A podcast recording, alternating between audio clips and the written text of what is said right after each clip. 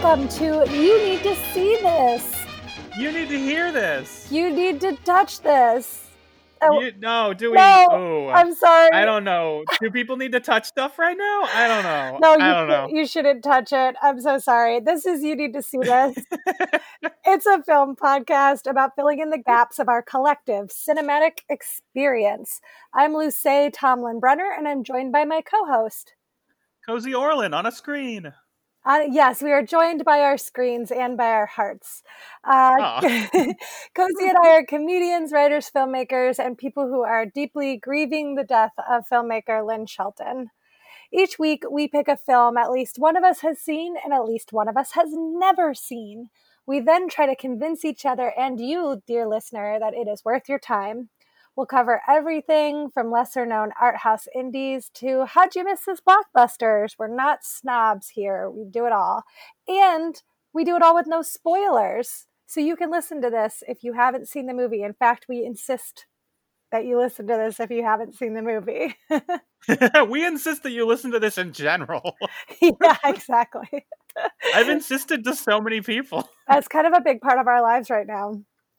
Um, we could change the name to We Insist that you Oh, that's very, very fun. I like that. It feels very period. It feels very period piece. Yeah, we insist you need to see this. We demand upon our honor that you view this. Ooh, I like that too.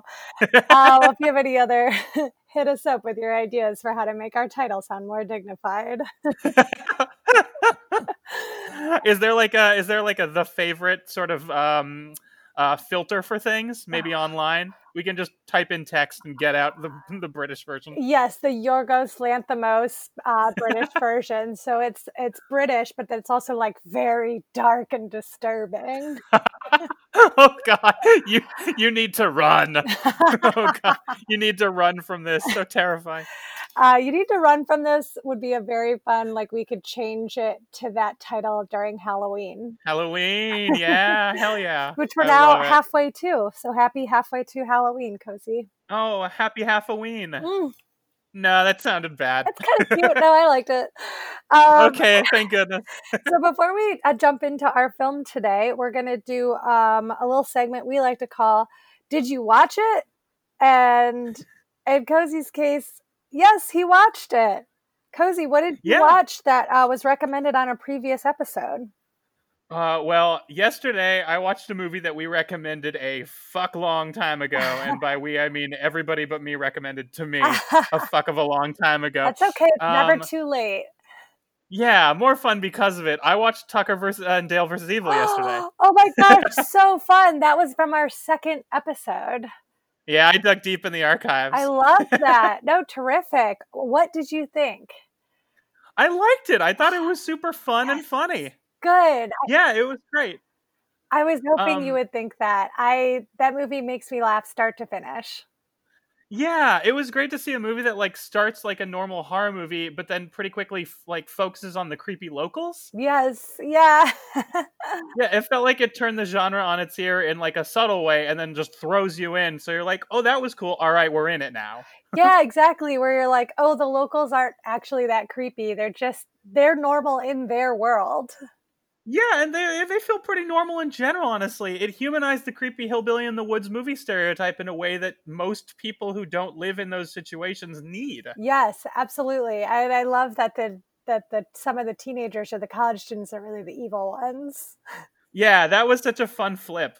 Um, and I, I really felt like the main characters were perfect emotional centers for the movie. Mm, and like it felt like without them a movie that's kind of built around misunderstandings wouldn't be as easy for me to swallow but they grounded it so well emotionally that i was like okay i'm into it Oh, nice. Yeah, it wasn't just like Amelia Bedelia like misunderstandings. Uh, yeah those are harder and harder to swallow the older i get that's what i've noticed That makes sense. Amelia Bedelia is meant for like seven year olds. it's true and like even like sitcoms where it's just built around a misunderstanding uh, I was uh, looking at a Facebook thread how they talked about uh, on Korean dramas. There are these things like that where uh, it's sort of built around not uh, not the lack of clarity. And And I was like, go- oh god, watching that would kill me. yeah, because it goes back to miscommunications. And I, I often feel like a conversation could solve all of this and i get frustrated by everyone's like uh, in inability to just simplify by being like hey did you mean this yeah using like the lack of one clear sentence as a plot device is such a bummer feeling no definitely and i i think that there are really funny i think misunderstandings are really funny when utilized well uh, oh yeah, and that is what I like about this film. The two guys are so sweet, and they're such good friends. Like I love their friendship and how much they like empathize and try to like build each other up. Like I think it's like a really nice portrayal of of men, also. Yeah, it was nice to see them feel so honest, and also I was like really nervous for them the whole time. Yes. it was they did a really great job uh, with like making tension happen and i was just like oh no i hope they're okay they're very nice yes tension is so important in a horror comedy and i think some of the worst ones forget that it's not just like creepy atmosphere with jokes and parody it's in order to have a real horror comedy you have to also be nervous you have there has to be like a scary tension filled element to it that's a great call. If you diffuse your tension, then you're losing so much, even from a comedy perspective. Totally. Yes, exactly. That's why they work so well together because they both hinge on the building of tension and the release. Oh yeah, and I liked Al- I liked Alan Tudyk because I love him all the time. He's the best forever. He's um, really so good in everything. He's like the unsung hero. He is, but the other guy was great. Was that Tyler Labine? Yes, Labine. I think I know he's I'd heard... not someone I'm that familiar with. Yeah, I'd heard of him a lot from just like weird TV shows like Sons of Tu- Sons of Tucson, right? Which is from my hometown. Is that a comedy? Uh, I actually don't know it. It was on Fox for like a half a second, Aww. and it was a comedy. It was like a family comedy, I think.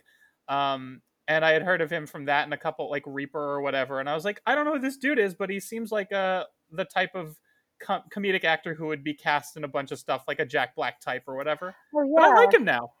He was great in this one. Yeah, he was so sweet. He, uh, oh, I guess he was in Rise of the Planet of the Apes. Um, oh, okay. oh, and he's in that uh, medical drama that's been on for a couple years. Uh, New Amsterdam. Looks like he plays like. I've never heard of that. There is a really big billboard for it next to the Virgil for like an entire year. Uh, oh yeah, which was okay. my main reason that I knew about it. It's like perform at the oh. Virgil a lot, but yeah, oh, that makes sense. Yeah, totally. Other than that, was oh, was that that billboard that used to say New York? Yes. That's a terrible, terrible joke. Yes. it's a lot of work to get there. Very, very. They might be giants. I'm sorry to everybody. Um, you know what? if you made a date in Constantinople, she'll be waiting in Istanbul. There we go. um, I'm so happy you love Tucker and Max versus Evil. Tucker, Tucker and Max versus Evil would be a very different what movie. Did I say?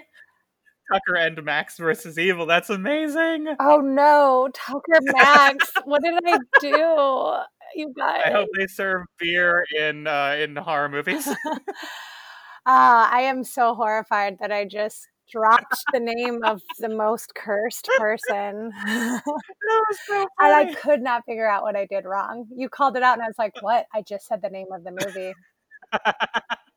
That's fair. That'll. Happen. I'm I'm literally looking at the oh. poster right now. My my brain is doing its own thing.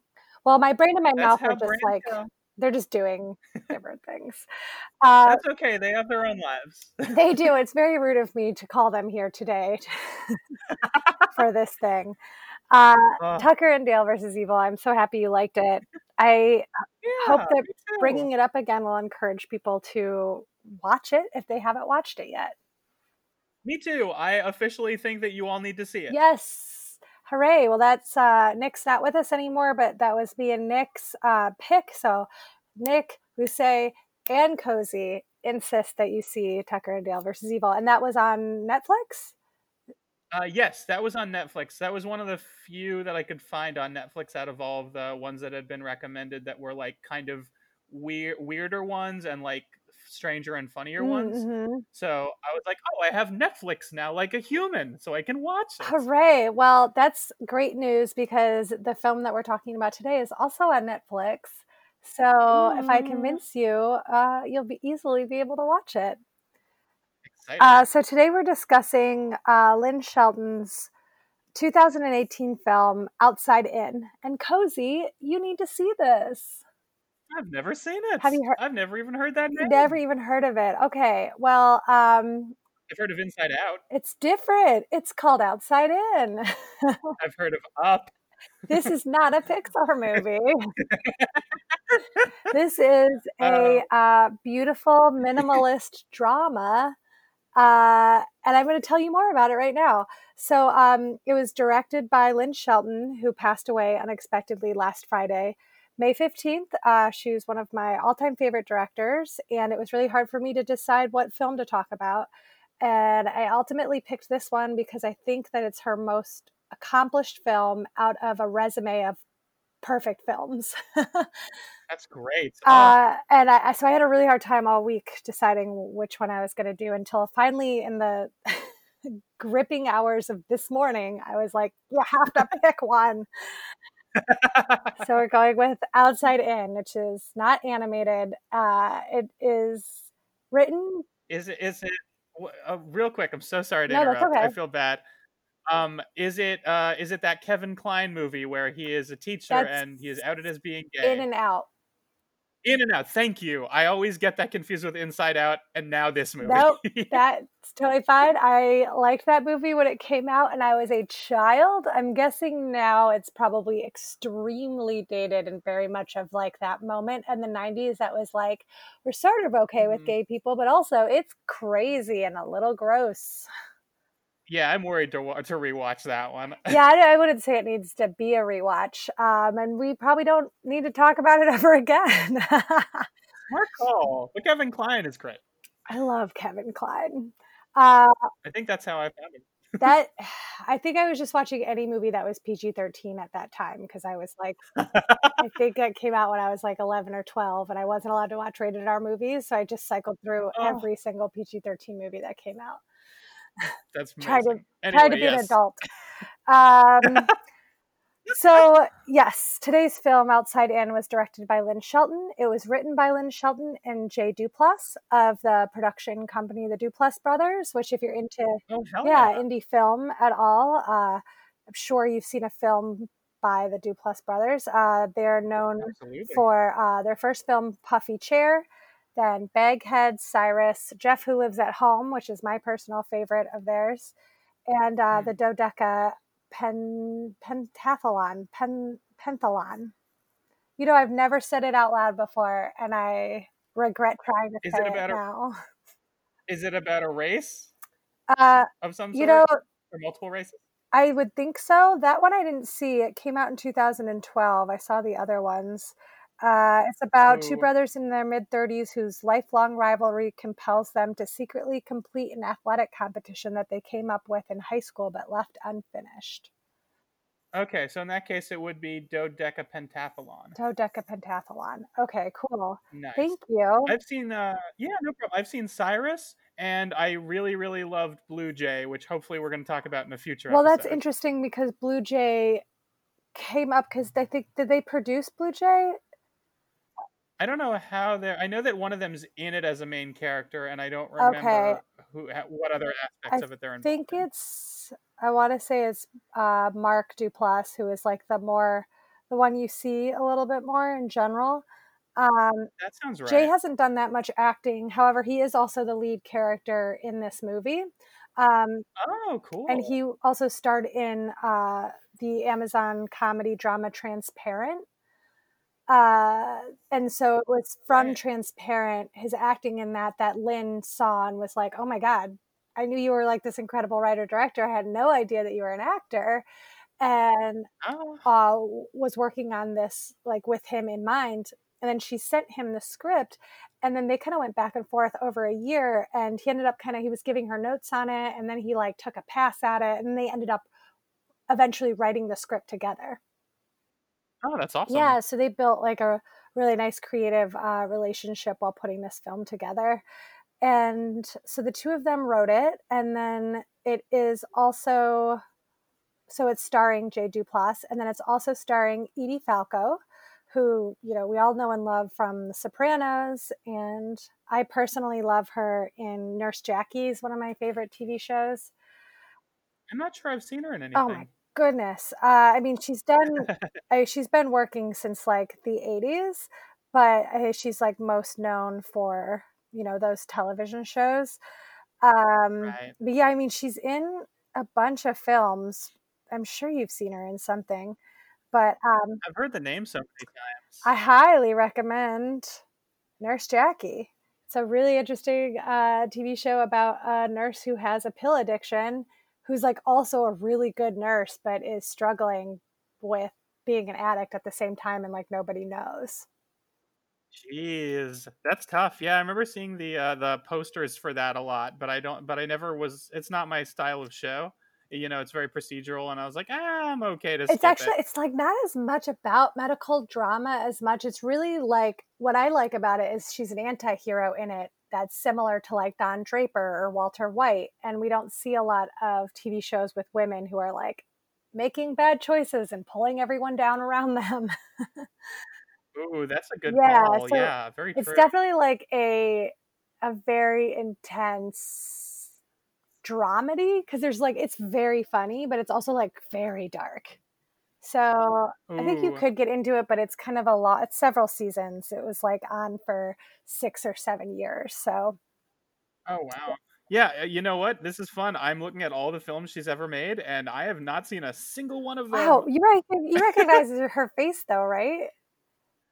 Uh, I recognize her name and I recognize her face from the posters, but like, wow, she's had a long career of the type of movies that I've just never seen. Well, you got to treat yourself to some Edie Falco because she is um, a standalone actress. She, I think, she does something that really no one else does. She uh, she has like an element of realism about her that just I can't think of that many actresses who they're not just being actresses for a lot of the time. Like you know, Charlize Theron is like an yeah. amazing actress. I love her and everything, but like she's also like a stone cold fox and like brings that to like every role even when It's hard to escape it. yeah sure. yeah so like um and which is what's i think makes edie so great in this film because lynn shelton is known for her uh, naturalism and uh, Mhm. her kind of like quiet character studies and so she's Cool. like really terrific in that role uh, and then it's also starring the amazing Kaitlyn Dever, who you probably know from Booksmart. You saw Booksmart. Oh, wait, which who is she in that? She's the one who's not um, Jonah's Jonah. What Jonah Hill is that his name? Little sister. Uh, so she's like the best friend who's the lesbian. Right, she's not uh, the one who's Beanie Feldstein, Yes. right? Feldstein. That's her name. Yeah, that's Jonah Hill's little sister, right? Is his name Jonah Hill? I'm really I don't know. That sounds mildly familiar to me as a thing. myself now. Uh, yeah, Jonah Hill. Uh, super bad. Nice. Yeah. Oh, cool. Okay. I didn't. Yeah, I didn't know the other one had done anything. I mean, Oh, I hadn't looked into the background of the other one Kaitlyn at. Dever, she's amazing. She's in one of my other favorite shows of all time, Justified. Um, and Oh. then uh, films that people would know her from Bad Teacher, The Spectacular Now, Short, Short Term 12, Detroit. Ooh, I heard that. Short Term 12 is incredible. It's uh, kind of a toughie emotionally, but it's very, very good. Uh, Brie Larson is also in that one. Oh. Uh, and then Beautiful Boy. But then, yeah, Booksmart is really, I feel like, probably what people have seen her the most in. And then this film's also starring Ben Schwartz, who, you know, What? we know from the improv comedy scene. You all probably know from as um, uh, Jean-Ralphio in Parks and Recreation, and um, most recently the voice of Sonic the Hedgehog. Oh my god, you're gonna have to do a lot of work to convince me away from seeing a movie with Ben Schwartz in it because I fucking love Ben Well, Schwartz. Uh, he is on one of my favorite improv teams ever, Hot Sauce. yes, Hot Sauce is a really incredible improv team. Um, God, they What's good. interesting about this is it's one of the few dramatic roles that he's ever played. I think he, I think maybe like the movie "This Is Where I Leave You," that was a little more of a dramedy, um, where he definitely got to be funny in it, and he he definitely is comedic in his way in this movie, but he kind of did a shitty thing uh, that he has to atone for. So if you like Ben Schwartz a lot, I think you'd appreciate his range in this film. Mm. Nice. So that's the truly bang up cast of just no dregs. Like everybody is absolutely perfect. Um, uh, before I get into the synopsis, I just want to talk a little bit about uh, Lynn Shelton, who uh, passed away last Friday uh, unexpectedly of a un, previously undiagnosed blood disease, which is very. what is that? That's so scary. Uh, she died at 54. Um, I love Lynn Shelton. She's been a really big inspiration to me my whole adult life. Uh, she made her first feature film when she was 39 which is the kind of story I feel mm. like we don't hear very much and is what has kind of kept me going through my early and mid 30s is feeling like, oh, great, I still have time. Like, just because I haven't made a feature film yet doesn't mean I should quit. Um, it's really right. interesting because um, Lynn had always wanted to be a director, but she was worried that being in her mid 30s meant that it was too late for her. But she saw Claire Denis, a famous French director, speak at a film forum in Seattle. Who and Denis revealed that she hadn't directed her fe- first feature until she was 40. And like that inspired Lynn to start. And I've spoken to so many other female filmmakers in their 30s this week about how much uh, Lynn's presence meant to them. And I think it's like really amazing that she was able to pass that down from know, what she got from Claire Denis, who was one of her favorite directors. Yeah. You know, because we just hear so much. I mean, I don't know about you, but I'm just so sick to death of like 30 under 30 or like, check out what this amazing artist at 19 was able to do. Yeah. Oh, absolutely agreed. Hundred percent. We definitely need people to um to help us kind of feel a little bit more inspired to start whenever we start, and that it's less about time and more about yes, absolutely. And, and, it, and like more power to anybody who knows exactly what they're doing and has the money and the visibility at a young age. That's a lucky position to be in, but I don't think that represents the majority of creators. Uh, and it's really hard mm. to get bogged down because the older you get, the more life you have to endure. And the more life you endure, the less, the harder it is to stay creative and stay focused and feel, you start to feel like maybe it feels like whimsy and um, frivolous.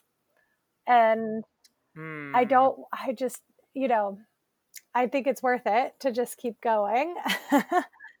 yeah, it's I, you know, honestly, success is so much less important than what you do with art and just creating and finding ways to clarify your voice and really like hone it in and focus mm-hmm. in on mm-hmm. it because everything else is just money and anxiety and stress and fear and all of that shit is not uh, is just blocked. yes i totally agree you put that perfectly um, yes you're welcome and so her first film we go way back um, came out in uh, I think 2000 and 2004 2005 or no i'm sorry. She was writing it in 2004 2005 and it re- it premiered at the Slamdance film festival in 2006 so she her mm. first feature in 2006 and then you know now her last feature Sword of Trust came out last year.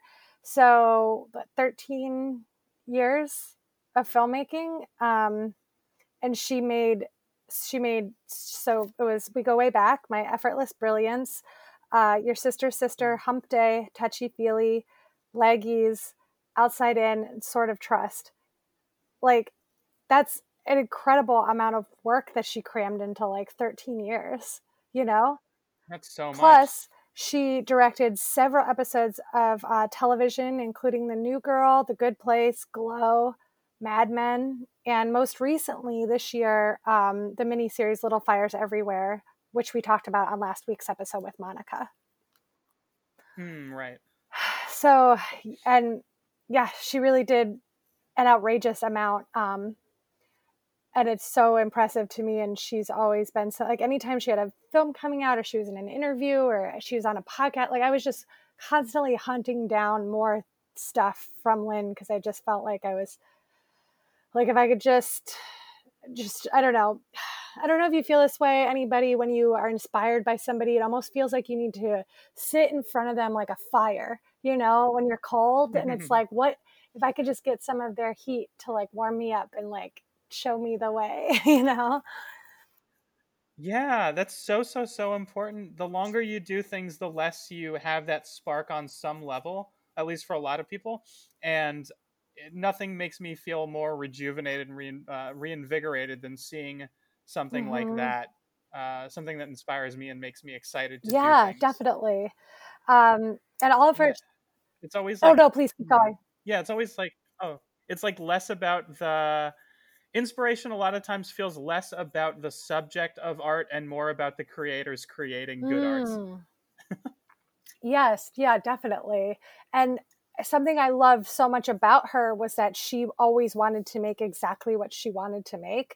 Um, actually, mm. I have a quote about that, but I real quick I wanted to because all of her films except for this one are comedies, and I really went back and forth on whether or not it was a good idea to choose the one non-comedy. And I'm only doing that because I do think that as good as all of her comedies are, this one really is like the pinnacle of all of her work.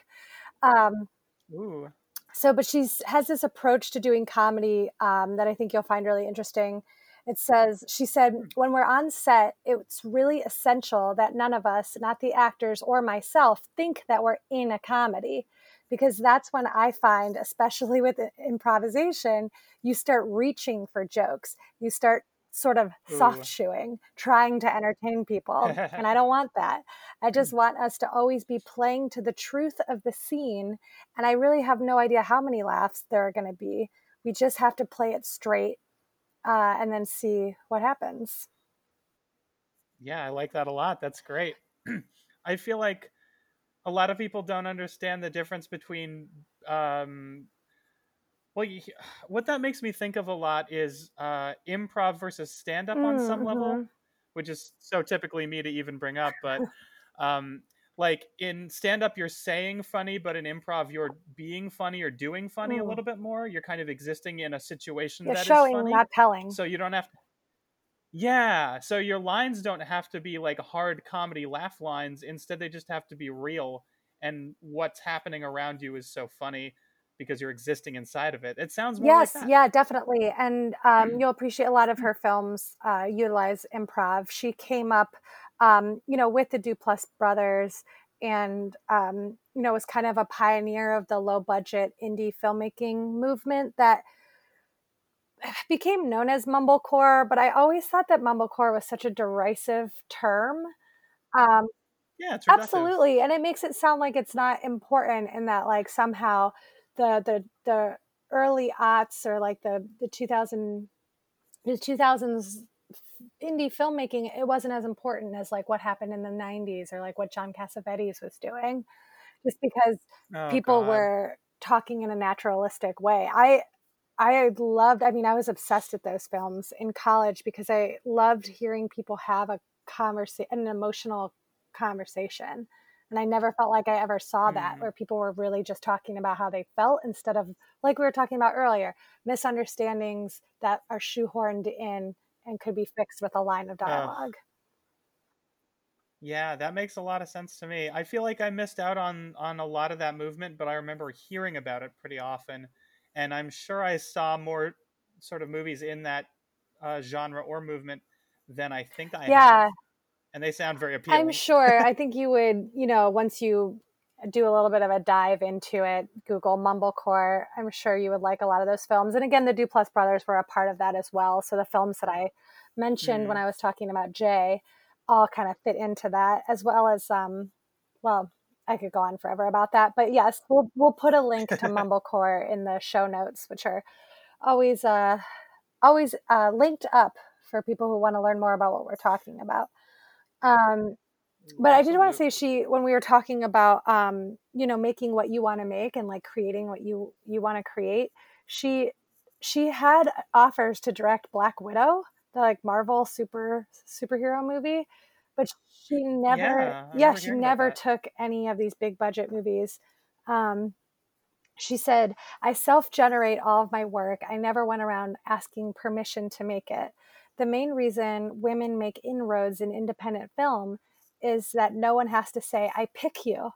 I'm not pounding on anyone's door. I'm just making my own way. You can buy a camera for $1,500. It's insane how easy it is to make a movie. You can make mistakes, you can throw it under the rug, then you can keep going. You don't have to be dependent on other people allowing you to make it. Um, so she said it people would keep sending her scripts and she she kept being like this is lovely but no thank you I love it. Yeah, no. yeah and she she said um she said they're all beautifully written but it's so so rare that there's any kind of overlap with me or an infinity an affinity for another writer's voice i wouldn't want to make a film that i'd be afraid to put my name on and i mm. just love that she wants to say and do with her work she wanted to like say and do exactly what she wanted and i i feel like we're told a lot that like you have to just say yes all the time and like any opportunity take it and i really just there's a time and place for that advice but the older i get the more i feel like that advice is really damaging to young creatives because it really puts you on someone yeah. else's tram line you know it like puts you on someone else's tram and all of a sudden you're following someone else's vision without the opportunity to really hone your own voice and while you shouldn't be a dick about an opportunity when you need a job and sometimes you do just need to work it is a balance between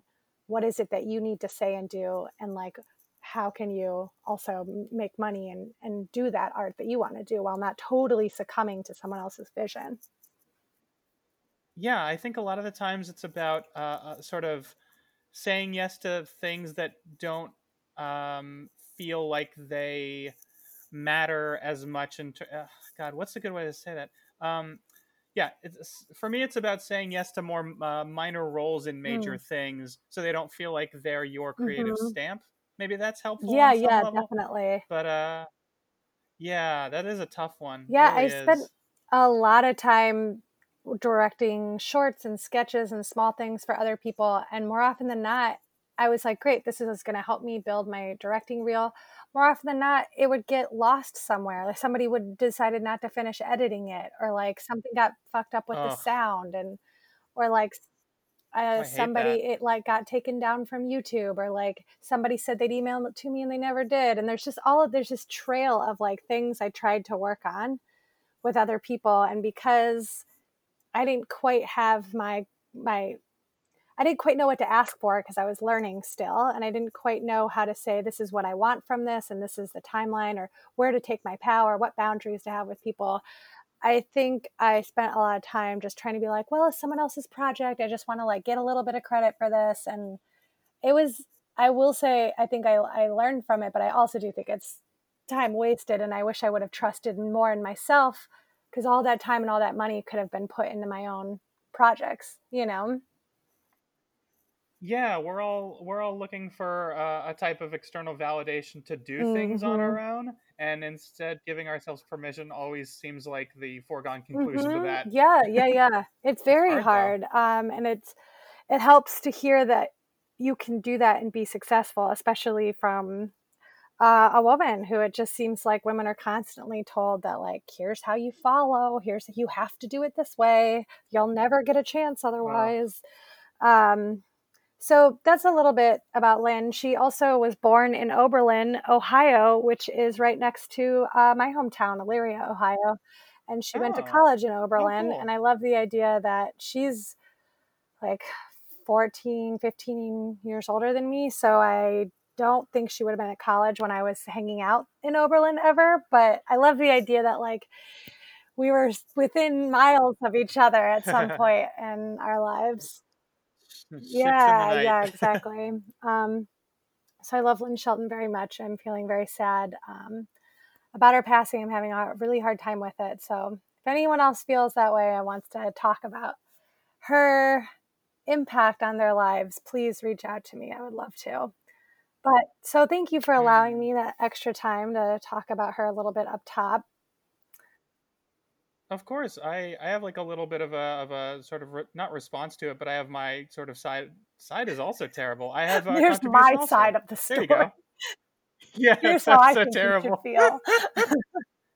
oh, that's so gross. No, please. That's so awful. Here's my rebuttal, rebuttal. to feelings. yes, no, awful. please. I would love to hear what you have to say.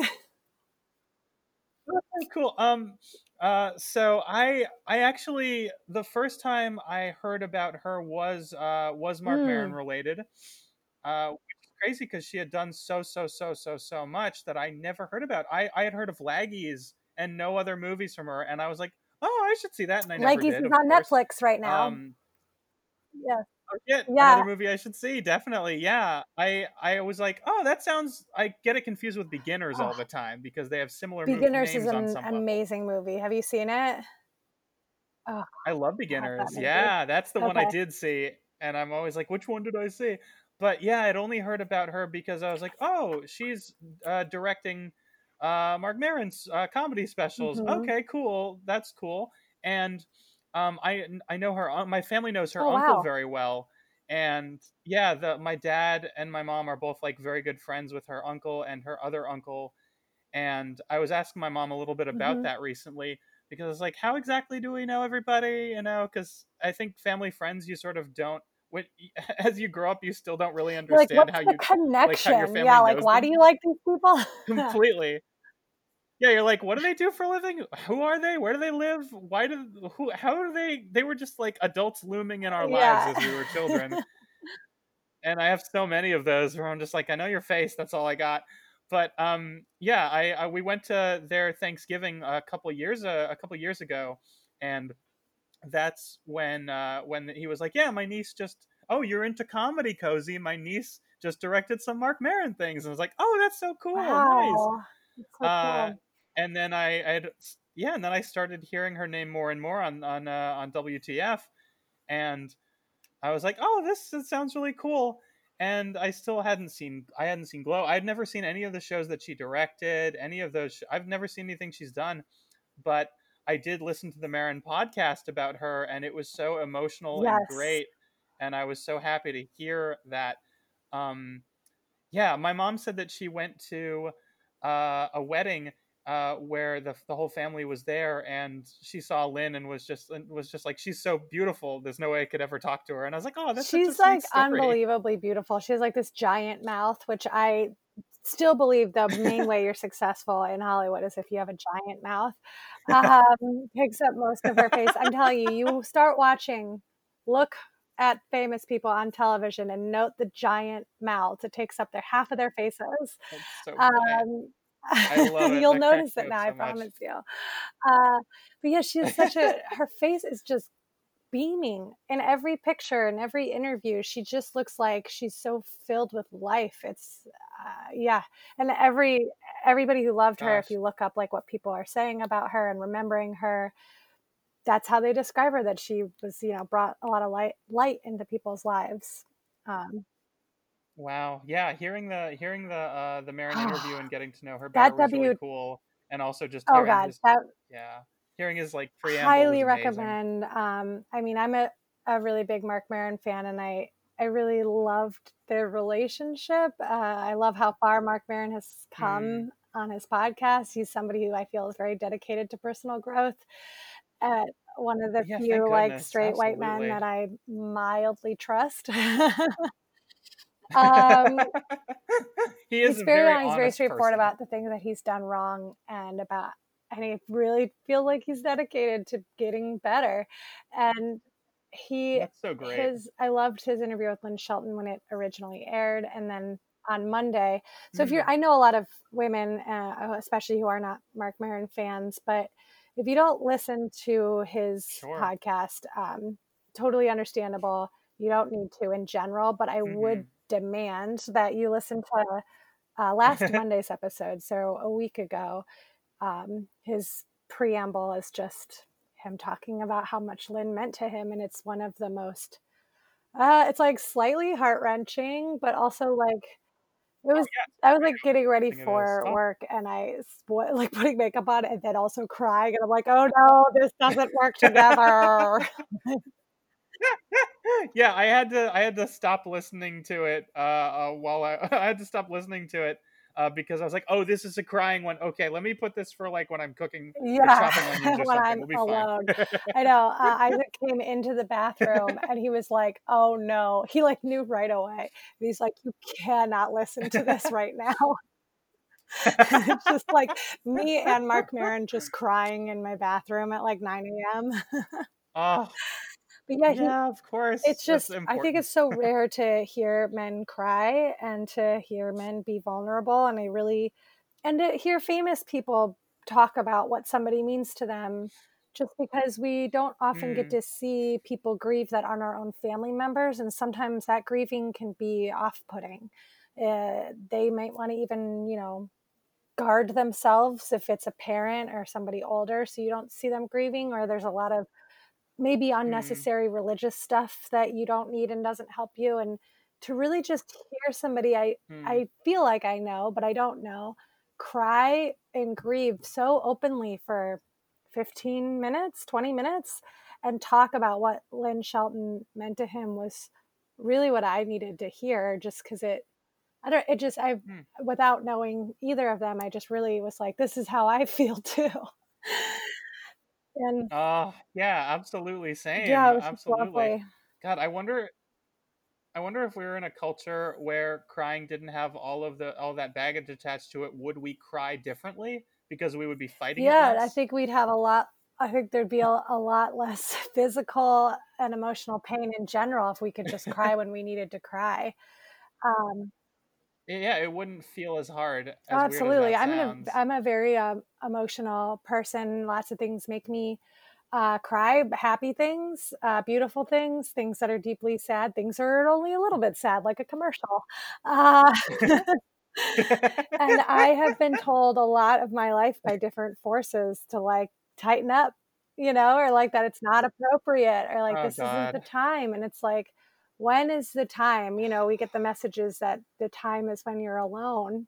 But that's, uh, you know, sometimes sure, but like oftentimes we need to be comforted. We need to talk things through to be told that you can only experience your truest emotions locked away all by yourself like a fucking pariah Mm, doesn't help anybody through anything. So that's why you learn to not cry. But that shit still manifests physically. That has to go somewhere. It doesn't disappear. Yeah, it's gonna make it's gonna make processing Yeah, especially when it turns into back pain and migraines, you know, and a Mm, limp. Like oh God. there's plenty of scientific evidence now that shows that emotional pain gets lodged in your physical body when you're not dealing with it. So, yeah, which again, you know, Oh, people only take physical pain seriously. So, that's very interesting that your right. body is Oh. like, okay, well, here's our final push to try to get you to deal with this situation. Maybe now they'll listen. Oh, sure. Of But yeah, I just think it's, I thought it was a very brave thing for him to do. I know it's also all he knows to some point because he's, you know, always talking to us, he's always sharing with us. But like, Right. I thought it was beautiful. I, Sure. I loved it. And I would love to hear more men cry. like, Yeah, I mean, uh, I remember that in Tucker and Dale vs. Evil. yes, ah, perfect to bringing it back. Well, and in today's movie, uh, one of the reasons I have for liking it is that men are crying in it. I love it when men cry. Something very specific about me. That's fair. That is very, very fair. Um, well, yes. So please, thank you for bringing that up, Cozi, because I, I I did want to encourage people to listen to that episode um, because it it's not about Marc. So if you don't like Marc Maron, you don't you know don't let that stop you from really getting to know Lynn Shelton in a way that you don't get to in any other interviews. That's a great call. Thank you. Ah, well, why don't we get into Outside In? How do we feel about that? So Uh, let me Mhm. let me give you a synopsis. So this synopsis uh, largely uh, is taken from the website that I love called No Film School, and um, I basically kind of rewrote some things that that that author wrote, and the t- it's called Outside In. Lynn Shelton reveals how to create naturalism on a carefully vetted set. Hmm. Okay, Outside In stars Jay Duplass as Chris, a recently released prisoner whose decades long sentence may or may not have been unjust. His guardian angel comes in the form of his middle aged former high school English teacher, Carol, played by Edie Falco, who took it upon herself to work tirelessly with a criminal, uh, excuse me, with a criminal justice nonprofit to ensure Chris's release. Back in the small, economically depressed town in which she grew up, that's uh, Granite, Granite Falls, Washington, Chris has finally tasted freedom, but the specter of the life he left behind, now utterly irrevocably changed and steeped in a deep ennui, ennui? Ennui. ennui is not the freedom that he anticipated. As he struggles with the challenges of navigating the modern world as an ex con, Chris pursues his love for Carol, something that grew while the two of them were in touch for 20 years. Hmm. Uh, this is a love that Carol's conflicted about in part because she's married. Um, and additionally, her daughter, Hildy, who's played by Kaitlyn Dever, makes matters more complicated when she befriends Chris. Hmm. And then uh, Ben Schwartz plays Chris's brother, who he comes to live with uh, ah. after he's released from prison, and who seems to have been involved in the uh, liquor store robbery that Chris was oh, in. gotcha, gotcha. Uh, so, you had never heard of this film, Cozi, until this moment. That is correct. Yeah, that that synopsis actually doesn't sound like the type of movie I'd be excited about. I know. That's why I said I really felt like I had my work cut out for me. Yeah, um, interesting. I'm going to tell you why I think you will really love this film okay. and why I think it would be a film that you'd get a lot out of. Hmm. Um, so I first saw it, it came out, um, it premiered at the Toronto Film Festival in 2000 and at the end of 2017. And then um, it was at South by Southwest in 2018. And then Orchard Films got it uh, for distribution. And then they worked with Netflix. Eh, they had like a wide semi-wide release, like an indie release, uh, in like the summer of 2018, and then Netflix got it, and it's been on Netflix ever since. Oh, uh, okay. Uh, so it had a pretty small box office. It was like 65,000. Um, so I'm sure a lot of people didn't have the opportunity to see it. 67,392. Hmm. Wow this movie is so good. I just, it's crazy to me that it made so little, but hopefully more people are watching it on Netflix. Um, so yeah, I saw it when it first came out, and then I haven't watched it again until this morning.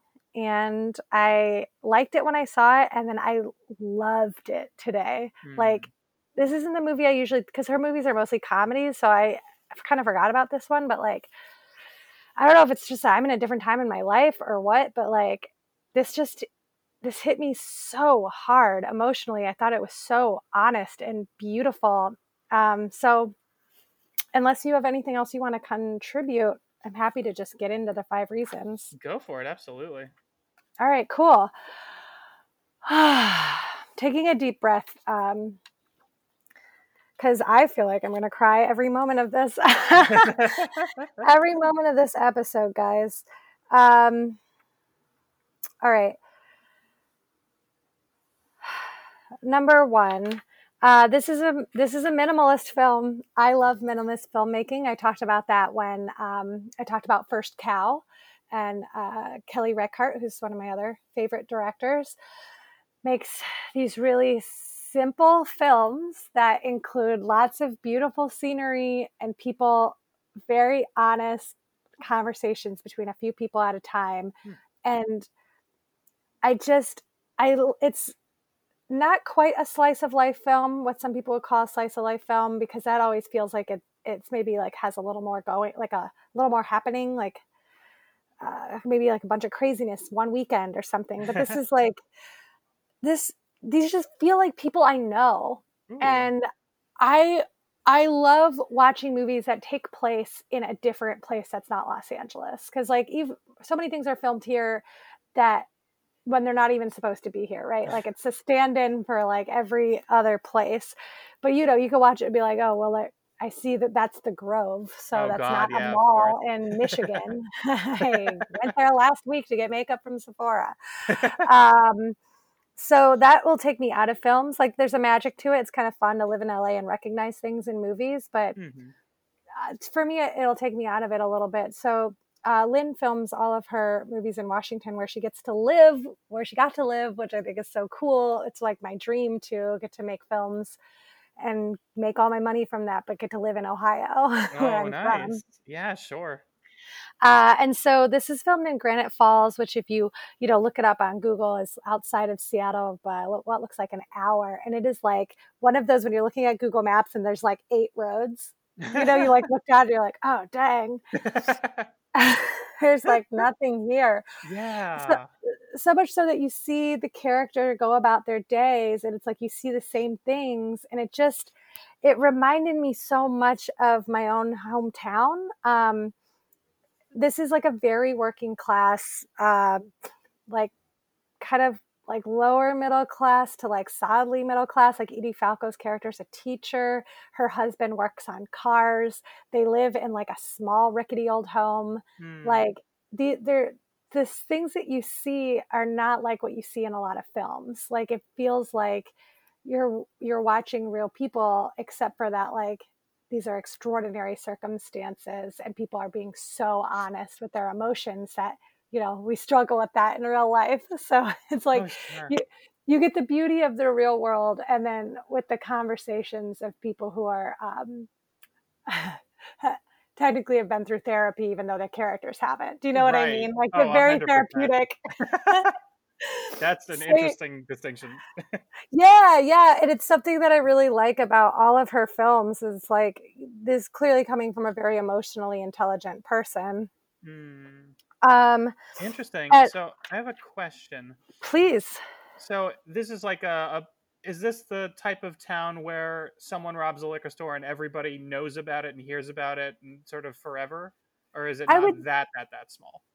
So I think that's probably true, but actually, one of the things that I really like about this movie that I'll go into, I'll answer your question and go into thing number two. Love it. Um, oh, real quick though, thing number one, I wanted to mention cinematographer Nathan Mills, mm. uh, who I thought did such a great job of finding beauty in ordinary things. Oh, cool. So that that's like a larger part of number one. Um, so number two, so we don't really know all the details of his crime, which I like because it's not about that. It's about like this man who's come home and he didn't because he didn't he was in the wrong place at the wrong time is kind of what it seems like oh, happened. Oh, sure. Yeah, it's more about now than about the than about the event. Yes, that's and, what I love about indie movies. Yes, yeah, exactly. and there's not exposition. Mm. There.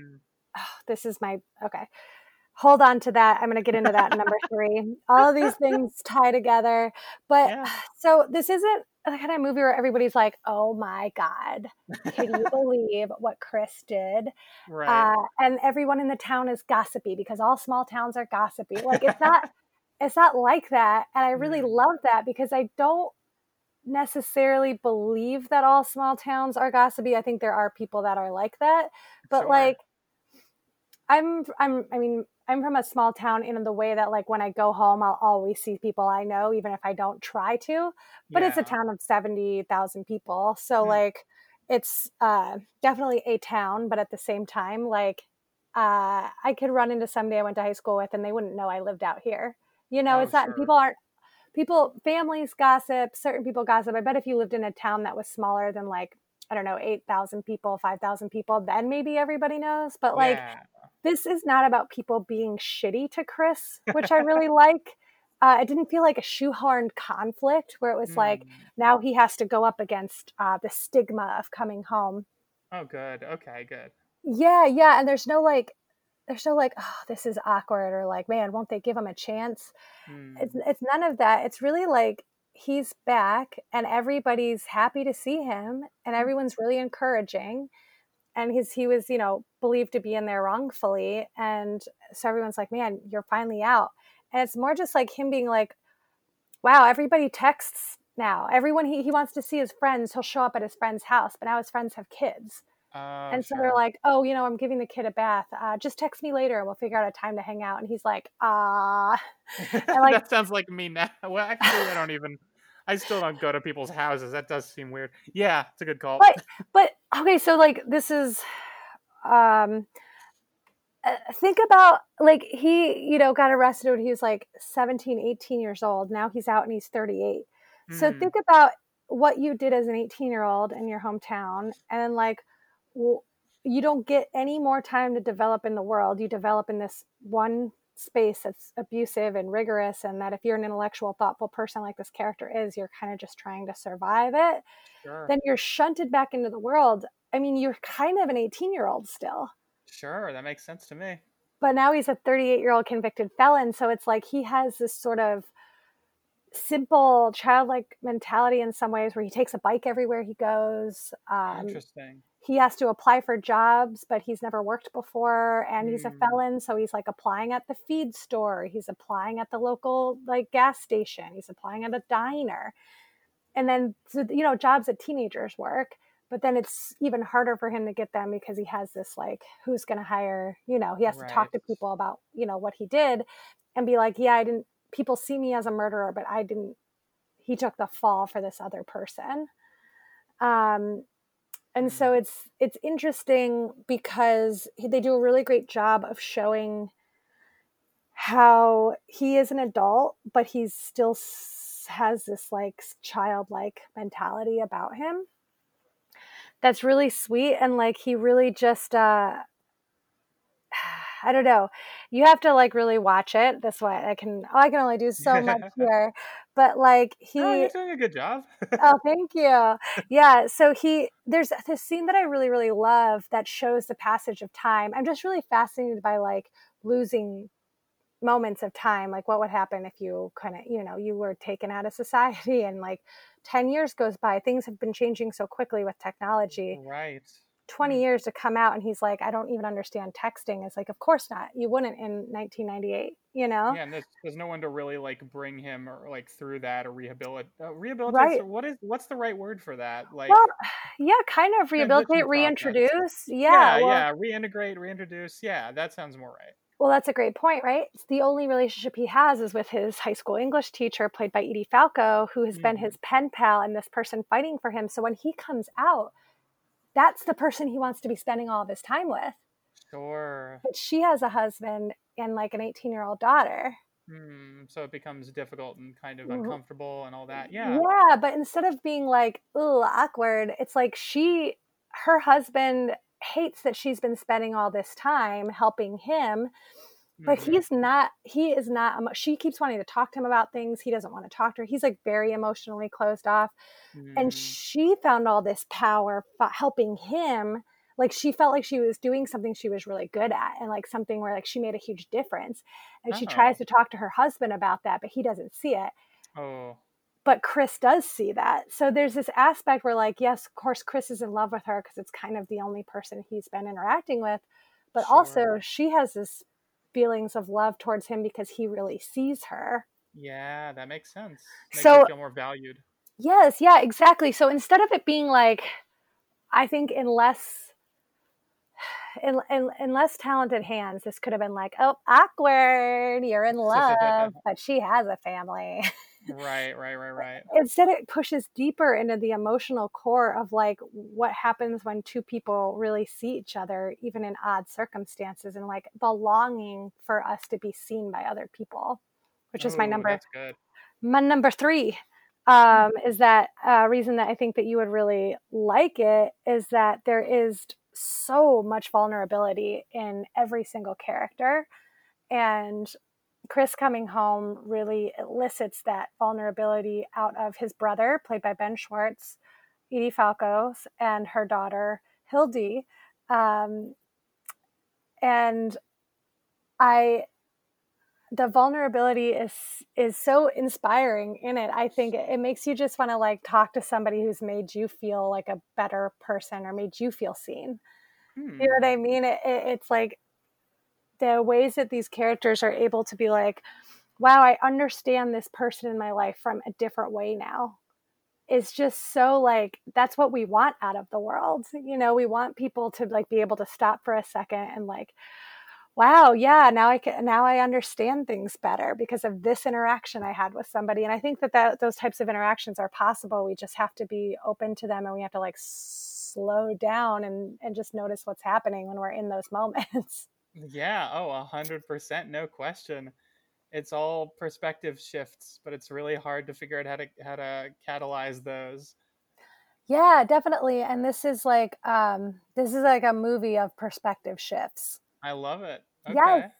Um let's see. And then, you know, with the vulnerability, you get to see men cry in this film, which is something I wrote here and I think that it's very rare to see men struggle in non-traditional ways. Like you would think his character would be filled so filled with anger and destructive, but you know that's never that's not you don't ever see that. And it's so Yeah. refreshing to to get to see um, men just be sad and be like you know there's like one scene where he gets drunk and is kind of kind of like mean to his brother a little bit but even Mhm. that gives way into his brother realizing that like he needs to take responsibility for not visiting him in prison Interesting. Okay. and like every every every interaction leads to a deeper emotional pull from the characters no interaction just feels unnecessary or feels uh, like a device Huh.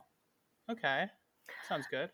yeah um okay so those were i did that was one two and three yeah Uh, yeah, that sounds right to me. Um, well, a four, I'll say that uh, Hildy, the teenage girl played um, by Kaitlyn Dever, is like a an archaic installation artist where she like breaks into homes like the Manson family did and rearranges furniture and turns them into these large art installations. What? And it's very cool.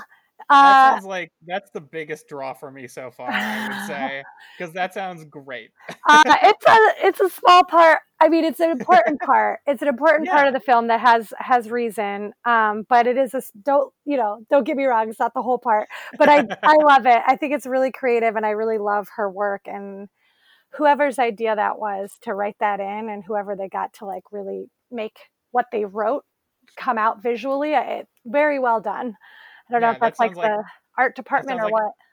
Uh, it sounds like it's almost outside of outside of the entire plot that I've heard so far, but very interesting. Huh. Uh, that's well, because the friendship that Hildy and Chris develop, he she Hmm. keeps all this stuff to herself. Nobody sees it. It's something she does secretly. And Yeah. when she starts being friends with Chris and they start hanging out because he's essentially like a teenager. And Oh, sure. so like they, they sort of are able to Hildy's been very closed off and she's able to kind of be herself around him Oh, in a way that she hasn't been able to before. What I like is there's never any real romance between them. Like she wants to hang out with him, but hmm there's like times where like she tries to like lay down next to him, but like it never turns into like a thing. yes, exactly. There's never like a I kissed her and I shouldn't have like a BoJack oh Horseman God, moment yeah. essentially. Oh God, I haven't seen that show still, but yeah, fair Oh, enough. uh, well, you can imagine. Yeah, yeah. I, For it does sound like a situation where things should definitely be avoided. So yeah, I'm, I'm things are avoided. yeah. So there's no cringy like weird sex stuff in it, but like you're able to see her art because of the friendship that like she develops with Chris. Cool. and and she's able to like uh, I don't know, understand like criminal justice in a way that I feel like a lot of teenagers aren't able to, and like how fucked it is. Um, Sure. Which then I'll just adults don't even understand that. no, exactly. So then I'll I'll have my fifth one be a serious one, which is that I am uh, I'm against incarceration. I'm against car- carceral culture of America Hmm. in general, um, and I'm extremely interested and supportive of um, you know rehabilitation uh, programs and opportunities and counseling and industries that support people who have been convicted. Um, Hmm. like Homeboy Industries, are you familiar with them? They like No. They're like a com- I can't get into it because I didn't look it up ahead of time, but they're like this company of people who uh, were in gangs or like were in jail for being in gangs, and now they like bake bread and they like I go to a deli in Pasadena that like all of their bread comes from Homeboy Industries, Mm. and Oh, so that's they great. yeah, it's like a, a program for people who like can't get work elsewhere, and there need to be programs like that because this uh, movie underscores how difficult it is for people when they get out of prison, whether they were guilty or not. Um, you know, once people, if they have to be in prison, once they get out, they're done. You know, Yeah. and like sure. they Oh, deserve to like reintegrate into society. But that, and people act like that's what happens, but it's not what happens. That's so oftentimes why crimes are then committed again. Um, right, sure. And so I think that this is like a really um, beautiful and interesting and important story to like really look at somebody's life uh, and sort of see people as people instead of like see people who have gone to prison as criminals or uh, evil people or bad people. Uh, we don't exist in a in a society of binary good and bad. We mm-hmm. exist in a lot of gray, and this movie does like a really wonderful job of showing you what that gray really looks like. And I think that if you people haven't thought about you know incarceration and the ways in which it's unethical and the ways in which it breeds more um, abuse and um, uh, you know more basically just like harm in our society. Like i think this is a great jumping off point this movie uh, and and another thing i want to say about it is a, this movie if you watch the trailer it looks sad and there are there are sad moments in this movie for sure it's about something that's tragic that happened but it's a movie mm. that's so hopeful and is so like life giving and not in a cheesy way at all in like a in the way that I was saying that if you can connect emotionally and like t- talk with people and and be present for people and and give chances to people that maybe you know you're not sure if maybe you don't want to or maybe it's scary like there it just shows like how a little bit of intimate connection with each other can really turn our lives around um, and the movie is just such a beautiful hopeful lovely ending that feels so earned and so honest and mm-hmm. and not manipulative and not like overly um, sentimental or uh, treacle at all and there are moments of levity and comedy in it as well Always uh, a good thing. It's so important for for indies like that. Yeah, um, yeah. Have like that natural comedy, but not be overtaken by it. Yes, and Ben Schwartz definitely brings it. He and his I don't know if it's like a girlfriend or like a girl who hangs out at their house a lot is very. funny and silly and just like it just reminded me so much of like going home and like what it's like to be in like a, a economically kind of depressed town and the kinds of people that still live there and like the people who are working really hard to bring community to that town and people who have kind of been sucked down by the town and people who are just sort of existing and flowing along with it not really questioning things. Uh, so mm. for people who are from any places like that all my rust belt peeps i think they'll appreciate even though this is you know the pacific northwest i never really realized until i started going to the pacific northwest the last few years how similar it is to the rust belt uh, but visually a lot of similar a lot of similarities except for they get mountains and trees which we don't really get in cleveland and pittsburgh and detroit. Oh that's a bummer trees are great. I know I love trees. my hometown i don't really like mountains though. Really? I like a good mountain yeah, i'm very very anti-mountain anti-mountain? uh, coming, from Arizona, where all we had were mountains and no trees, fuck mountains. and I love trees. That's right. I'll take that hot take. Wow. That's the stand. All right. Well, at Cozi, if you're mad at him about it, I don't want to hear it. Okay, there is one last thing I do want to say about this movie, and this happens to me every fucking time. I'll be in the middle, and I'm like, I guess these are it. Real quick though, I do want to say we don't get a lot of stories about women in their 50s, and Edie Falco's Edie Falco's character Carol is in her 50s and it is about her kind of coming into her own and figuring out what she likes in her life and what she wants in her life and like oh okay. it's amazing that a story that that story gets to coexist with this with Chris's story of coming home and trying to figure out his life post incarceration and then Hildy's story of like figuring out that like what she creates ha- you know that it means something and that she can share it with people and like there's like these three huge stories about people figuring out their lives and they're woven together so beautifully and like so poignantly um um but I, I really love that we get to watch a movie about a woman in her 50s who's figuring out like what really makes her happy in life and what she wants to do and it really goes along with what we were talking about earlier discovering you know, Lynn discovering that she can make a film in her late 30s and us, you know, talking about how mm-hmm. it's never too late to like figure out what you want to do and to do what you want to do. And it's great that this character was able to be like, you know what, I want to work in criminal justice reform in Seattle. I want to leave my like one horse town and like move to the city because I'm able to now. And like mm. that's that's cool. Like we don't see stories like that.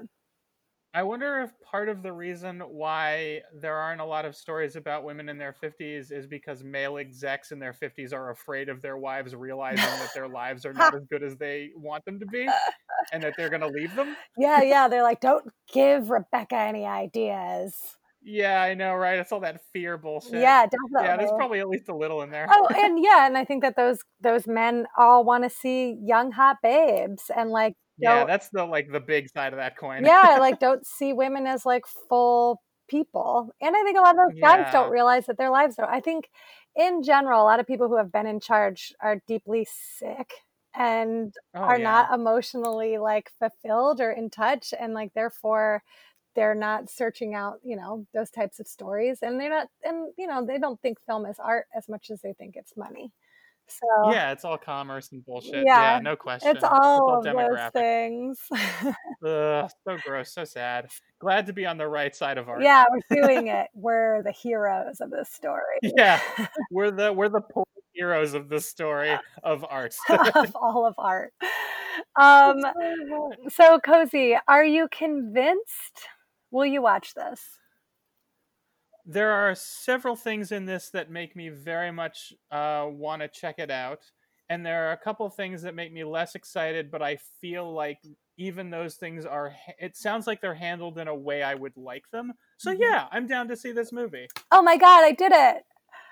yeah, I feel like I feel like I should absolutely see something from her because it sounds like she's very good at what she she she was great at what she did, um, uh, especially you know doing stuff with Duplass folks because I always love stuff that they do. Mm-hmm. You know, that feels like a it feels like one of the many good cosigns of this. Yes. Um, well, uh, but the, I think what clinched it for me is the the daughter doing archaic art furniture installations. That sounds like fucking great.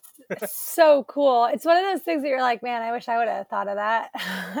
Yeah, I feel like I see those in uh, like cool indies every so often. Where you're like, what a concept! What a great fucking concept! This is a classic American indie idea. Like this is it's the only moment in the film that feels very much like you're watching an indie movie. I will say, that's so funny. But I like it. I don't think it's trite. I think that it's so grounded mm. that it's that it's a fun character detail, and I think you'll like it a lot. Uh, yeah, I'm a sucker for good for character details that are like out of uh, out of left field a little yeah. bit. Uh, and there are a lot. You get to see Carol at work, and the teachers that she sort of gossips with. Like that's a fun little world. Uh, oh, I like that. Yeah, that sounds cool too. Yeah, you see Hildy at work at this like gas station diner, and like that's a fun little world. They're just like everywhere. Oh, that sounds great. Yeah, yeah everywhere like you travel around this little town is just so like oh, that's what I just loved about the cinematographer so much, um, Nathan Miller. He just all these worlds in this small town. It's just like reminding me of what's so I don't know. There's so much beauty in the ordinary. Mm, those paint good mental pictures for me. Oh, good. Definitely. I'm yeah, absolutely. I'm so happy because I knew going in that this would be a little bit of a challenge because it's not a straight, it's not a comedy. It's definitely a drama, but like it is I don't know. Sometimes I think of like people hear drama and they think like The English Patient or like whatever boring ass movies we grew up with, you know? I feel like a lot of the times, yeah, I do end up not seeing a lot of dramas because I'm just like, ah, that sounds so like straightforward and serious. Yes. And really focused heavy. on things I've I've heard about so many times before. Not even like heavy because it's weird. Like I like heavy. I just like the kind of heavy that feels honest instead of relying on architectures I've seen yeah. parodied so many times. Big times. swells of music. yeah, where everyone's taking themselves so fucking seriously. Mm-hmm. It's okay to have emotions without taking yourself seriously. I feel like that's where it is. Vulner taking yourself seriously is almost antithetical to vulnerability, mm. and that's what feels like it's missing from a lot of dramas. Yes. There's no vulnerability. Yes, yes, exactly. So it rings hollow. You're like, yeah, that to me is it. Yeah, you're just sort of being manipulated by writing and music cues. Yeah. Oh, that's good. That I feel like I got some more insight into why I don't like drama. Yeah. Well, and again, that's what's I think is so special about this movie is it doesn't have any of that. You they're hundred percent mm. like real people. They just talk better than all the real people we know. yeah. Oh my god. I, I loved how um in uh in Lynn's interview she did uh do a name check on Dogme ninety five Yes. and I was like I I noticed that too. I thought of you, and I'm like, yes. yeah same yeah that was great I was like oh she did that type of stuff oh that's cool she pared stuff down nice Yeah, we talked about that on our um was it is our Dogtooth episode.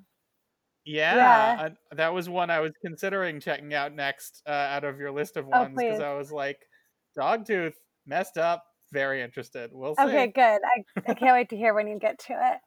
Um, well, did you watch anything else this week, or do you have any other recommendations for things people should check out? I do. I do have a recommendation. Absolutely. Uh, I feel like I've been doing a lot of punk recommendations for the last several, several episodes, so Yeah. I'm going to try and stay away from those. Give it a little bit of a breather. Um, my recommendation is also going to probably turn into a plug. That's okay. Perfect. Uh, my recommendation is um, very specifically towards the uh, the live comedy community, and that is to try out online online comedy and don't let fear of the unknown beat you. Because for everybody who is not in LA and everybody who's not uh, part of the online comedy community, they probably don't really know the landscape. And what I've seen is that a huge amount of my friends, everybody in the community, is afraid to try online comedy, but the way that they express that is, I don't know, that doesn't sound interesting or great. It sounds like it's not the same.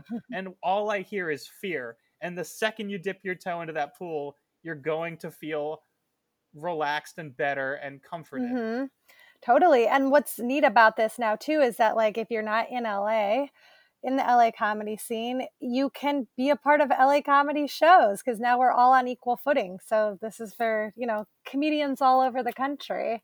This is a way for Yeah, us to all be on each other's shows. Yeah, it's an exciting opportunity, and a lot of people I know, the overwhelming majority, are just like almost all my improv teams were immediately like, I don't know, and then I was just like, well, I have the desire, but no one around me to do it. Uh, but I recently tried it out, and it made me feel really great. Oh, that's terrific. So, yeah, thank you. And um, that's going to turn into a plug for uh, my one of my. I should have looked this up. Um, okay, so one of my improv teams, the one that is still open to doing things right now, thank God, uh, which is a shock to me, and even even they're taking a little bit of nudging. Um, we got into uh, an improv festival called the Anywhere Improv Festival, which is yeah, I'm so excited uh, for it. Um, and it's going to be on the 30th and 31st. I don't know which date or time we have yet, so I can't do a full good plug. Um, but we'll know hopefully soon on the Anywhere Improv uh, Festival website. You can probably find that information out. And what's the name of your team Um, that's going to do it? My team is called Dubset, and we're a team that usually does stuff at the Pack Theater where we do an all dubbing improv set where we do each other's voices the entire show. It's so fun. So yeah, look for so fun. dub set at the Anywhere Improv Fest, uh, May 30th or May 31st. And uh, Thank you. that's awesome, Cozi. It's so exciting to get into a festival and to have that going on right now. yeah, it really feels like the boost that we kind of needed. Mhm. I, I'm I'm so excited to try that stuff out. And also, I see your cat in the background of our Google Hangouts Oh. right now, and that is so adorable. Yeah, she's like looking up. She's like, "Who is that face?" So cute! Hi! Oh my god, I'm waving to a cat. What a feeling. Um, Lucé, what have you been watching? uh, this is very well, exciting. now that I work at the Videotheque in uh, South Pasadena, I have been watching like three movies, three to four movies a day every day. Um, Yeah. So I have a lot to recommend, and I, I'm just uh, trying to hone in on one, uh, which is uh, this really cool documentary I watched this week called Maiden, which is about this the first women's team to sail around the world.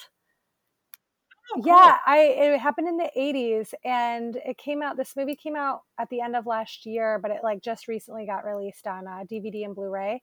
And um, I'm not actually sure if it's I'm sure it's streaming somewhere. I can I'll double check and we'll put all of our recommendations in the show notes as well. Um, but it's really good. It, it has all of the women from the original team as talking heads, uh, and then they also has a ton of footage from the time since it was just the '80s. Um, there's like a lot of original footage, and I am not somebody who's interested in sailing at all. And when I walked into work Sure. and that movie was on, I was like, "Oh God, here we go, two hours of sailing." it's very much like a rich people culture. Yes, too, yeah, exactly. Um, it's in 1989. Tracy Edwards leads the first all-female crew in the Whitbread Round the World Race, a grueling yachting competition that covers 33 miles in the last nine months. I died while yachting. Yeah, well, evidently that happens. so terrible. Um, oh my but god! I loved it so much because a lot of it was about like the uh, sexism that the women were up against, and um, Right. so much so because of the reporters at the time talking about how like women couldn't and shouldn't be sailing and how this was like a men's sport only. There were Good no God. women doing So it. And what's interesting is some of the reporters from that time are in the documentary having to kind of talk about dumb. their role in perpetuating the misogyny around these women. So it. That's so yeah, it's really interesting, and um, I loved it. It's so well done that it got me, someone who is not interested in sailing in the least. I, but I by the end, I was just like, ah! Like I was just like cheering them on, like jumping. Like I was so psyched. So if you're into sports documentaries at all, it's definitely one of the best sports documentaries. But if you don't even give a shit about that, it is such a compelling, fast-paced, fascinating documentary about something I had no idea even happened. Uh, so definitely recommend it. It's on uh, like Hulu and Starz and Amazon right now, and you can get it on DVD and Blu-ray, or you can come to Nice. Videotheque and rent it from me personally. There's a good plug in the Los there. Angeles area. um, so at this point, we're gonna thank you all for listening. Uh, if you have seen um, Outside In or any of Lynn Shelton's movies, let us know. You can find us on Twitter and Instagram at Need to See Pod, and you can join our Facebook group and like our Facebook page. Uh, on our Facebook group, we discuss all the films, so please come there to have chats with us if you like. Uh, and then you can get me specifically on Twitter and Instagram at LTB Comedy. You can find Cozi on our Facebook group and our Facebook page. That's right. Uh, and then please, a small thing that you can do for us during this time is to rate, review, subscribe on Apple, iTunes. Uh, really helps us a lot. It boosts our ratings so that people will find us. Otherwise, we kind of get lost in the shuffle. Um, and let us know. We want to know what you guys, if you're enjoying the podcast, if there's something you want to see, something you want to hear, something you want to touch. uh, let us know. And so, thank you so much for listening. Thank you so much to our sound engineer, Pete Burns, who makes us sound pretty every week despite us being in separate places. Thank you, Pete. Thank you, Pete. Uh, and yes, thank you for listening to You Need to See This. You only see this. No other Do senses. not touch it, do not smell it, only Don't taste do this not podcast. taste this podcast. No, put it Stop. down. Thank you.